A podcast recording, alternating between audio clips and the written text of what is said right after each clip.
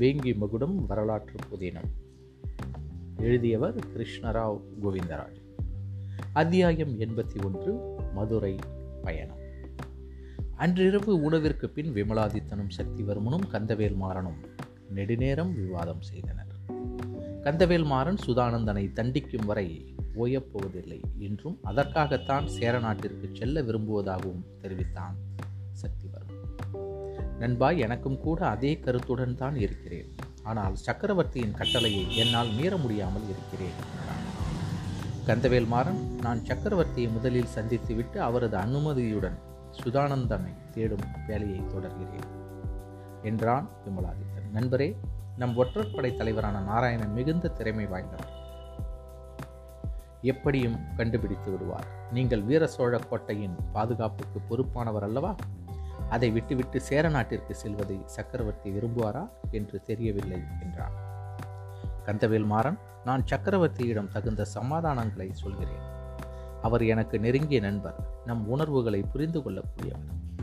நமது இந்த வேண்டுதலை புறக்கணிக்க மாட்டார் என்றுதான் கருதுகிறேன் என்றான். சக்திவர்மன் நண்பரே மேலும் இரு தினங்கள் பொறுத்து பார்க்கலாம். சக்கரவர்த்தி ஓரிரு தினங்களில் தஞ்சை வருவதற்கு வாய்ப்பிருக்கிறது என்று எண்ணுகிறேன். விமலாதித்தன் கூறியவற்றை பார்த்தால் சேர நாட்டு போர் முடிந்து நிர்வாகத்தையும் சீர்படுத்துவது முடிந்துவிடும் போல் காண்கிறது. ஓரிரு தினங்களில் சக்கரவர்த்தி எப்போது திரும்பி வருவார் என்றறியலாம் என்றான். அதற்கு சம்மதம் தெரிவித்த கந்தவேல் மாறன் நான் தஞ்சைக்கு புறப்பட்டு வரும்போது வீர சோழ கோட்டையின் பாதுகாப்பிற்கு தக்க ஏற்பாடுகளை செய்துவிட்டு வந்திருக்கிறேன். மேலும் திறமையுள்ள உப தலைவர்களிடம் பொறுப்புகளை ஒப்படைத்திருக்கிறேன். கோட்டைக்கு எவ்வித பாதிப்பும் ஏற்படாதவாறு பார்த்துக்கொள்வார்கள் என்றான் சக்திவர்மன். நீங்கள் வீர சோழ கோட்டையின் பாதுகாப்பை உறுதி செய்திருக்கிறீர்கள். ஆனால் என்னால் அப்படி உறுதியாக கூற முடியவில்லை. ஏனென்றால் காஞ்சி நகரை எப்போது சுற்றி வளைக்கலாம் என்று காத்து கொண்டிருக்கிறான் தெலுங்கு மன்னன் பீமன். நான் விமலாதித்தனை பார்த்துவிட்டு உடனடியாக காஞ்சிக்கு திரும்பிவிட எண்ணி இங்கு வந்தேன். நாளைய தினமே காஞ்சிக்கு புறப்படுகிறேன்.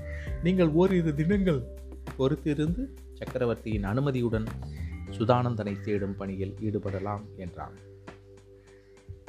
வெகு நாட்களுக்கு பின் தன் குடும்ப உறவினர்களை பார்த்த திருப்தியிலும் குந்தவையை அரவணைத்த நிலையிலும் தன் உடலில் ஏற்பட்ட வலிகளை எல்லாம் மறந்து நிம்மதியாக உறங்கினான் விமலாஜித்தன் சக்கரவர்த்தியின் பிறந்த நாள் சேர நாட்டில் வெகு விமரிசையாக நடைபெற்ற தினத்திற்கு மறுநாள் நாராயணன் சக்கரவர்த்தியை சந்தித்தான். அவருடன் வந்தியத்தேவரும் இளவரசர் ராஜேந்திரனும் உடன் இருந்தனர். நாராயணன் பேரரசே மதுரையிலிருந்து நமது ஒற்றர்கள் செய்தி கொண்டு வந்திருக்கிறார்கள்.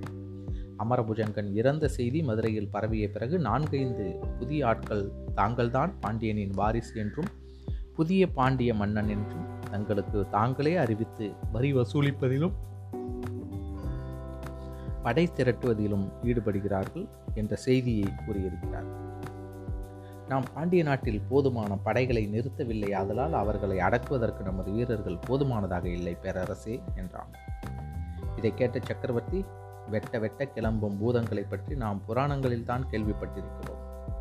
இப்போது பாண்டிய நாட்டில் உண்மையாகவே நடக்கிறதா? என்றார். நாராயணன் சக்கரவர்த்தி அவர்களே மேலும் ஒரு செய்தியை உங்களிடம் கூற விரும்புகிறேன் என்றான். அது என்ன செய்தி? என்று கேட்டார். வேங்கி நாட்டு ஒற்றனை பற்றிய செய்தி. விமலாதித்தரை படுகாயப்படுத்த காரணமாய் இருந்தவன் இந்த வேங்கி நாட்டு ஒற்றன். அவன் பெயர் சுதானந்தன். அவன் கொல்ல நாட்டில் தஞ்சமடைந்திருப்பதாக எண்ணுகிறேன். நமது வீரர்கள் சிலரை கொல்ல நாட்டிற்கு அனுப்பியிருக்கிறேன். அவர்கள் தரும் விவரங்களுக்காக காத்து கொண்டிருக்கிறேன். அந்த ஒற்றன் சுதானந்தன் அவ்வளவு சாமர்த்தியசாலியா என்றார் சக்கரவர்த்தி. சோழ சக்கரவர்த்திக்கு சுதானந்தனை பற்றிய விவரங்கள் முழுவதுமாக தெரிவிக்கப்படவில்லை. சேர நாட்டிற்கு போருக்காக புறப்படும் சமயத்தில் சுதானந்தன் சிறையிலிருந்து தப்பித்த செய்தியை சக்கரவர்த்திக்கு தெரிவிக்கப்படவில்லை. வேறொரு சமயத்தில் கூறலாம் என்று நாராயணன் எண்ணியிருந்தான். ராஜேந்திர சோழனுக்கு சுதானந்தன் சிறையிலிருந்து தப்பிய விஷயம் தெரியும் என்றாலும் தந்தையிடம் இதை இதுவரை கூறவில்லை. நாராயணன் இப்போது சுதானந்தனை பற்றி முழுவதும் கூறினான். சுதானந்தன் வேங்கி நாட்டு போர்க்கப்பலை கொண்டு விமலாதித்தனை சிறைபிடிக்க முயற்சித்ததையும் அது கந்தவேல் மாறனால் முறியடிக்கப்பட்டதையும் பின்னர் கந்தவேல் மாறனை தந்திரமாக கவர்ந்து வேங்கி நாட்டுக்கு செல்ல முற்பட்டதையும் அச்செயலையும்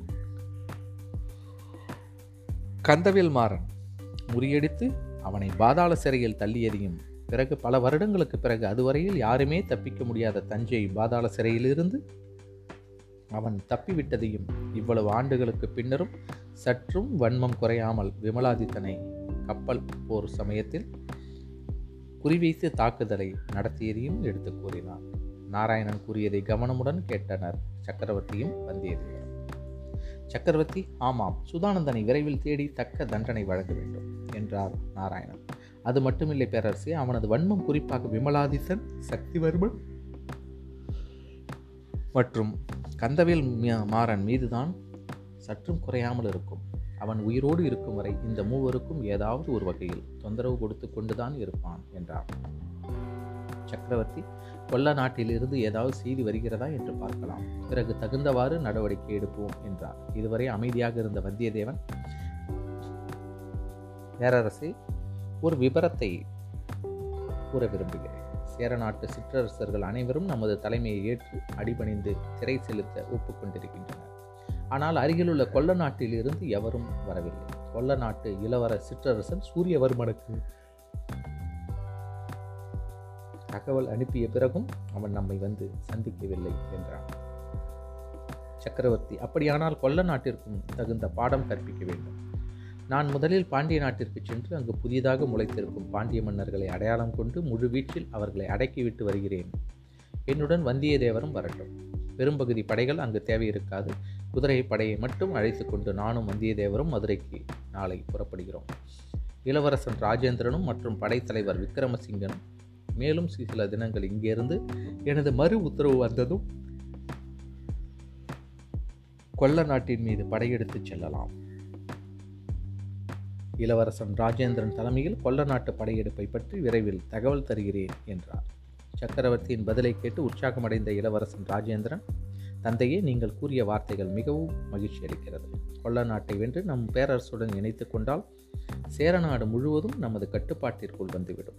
உங்கள் உத்தரவை ஆவலுடன் எதிர்பார்த்து காத்து கொண்டிருக்கிறேன் என்றான்.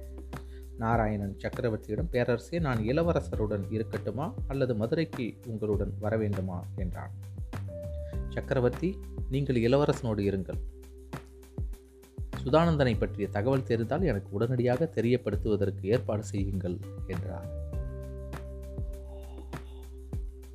மறுநாள் திட்டமிட்டபடி சக்கரவர்த்தி வந்தியத்தேவருடனும் குதிரைப்படையுடனும் மதுரை நகருக்கு கிளம்பிச் சென்றார். அன்றிரவு மதுரை நகருக்கு வந்த சக்கரவர்த்தி சோழ மாளிகை சென்று ஓய்வெடுத்தார். தனது படைகளை அருகிலுள்ள வைகை கரையில் நிறுத்தி வைத்தார்.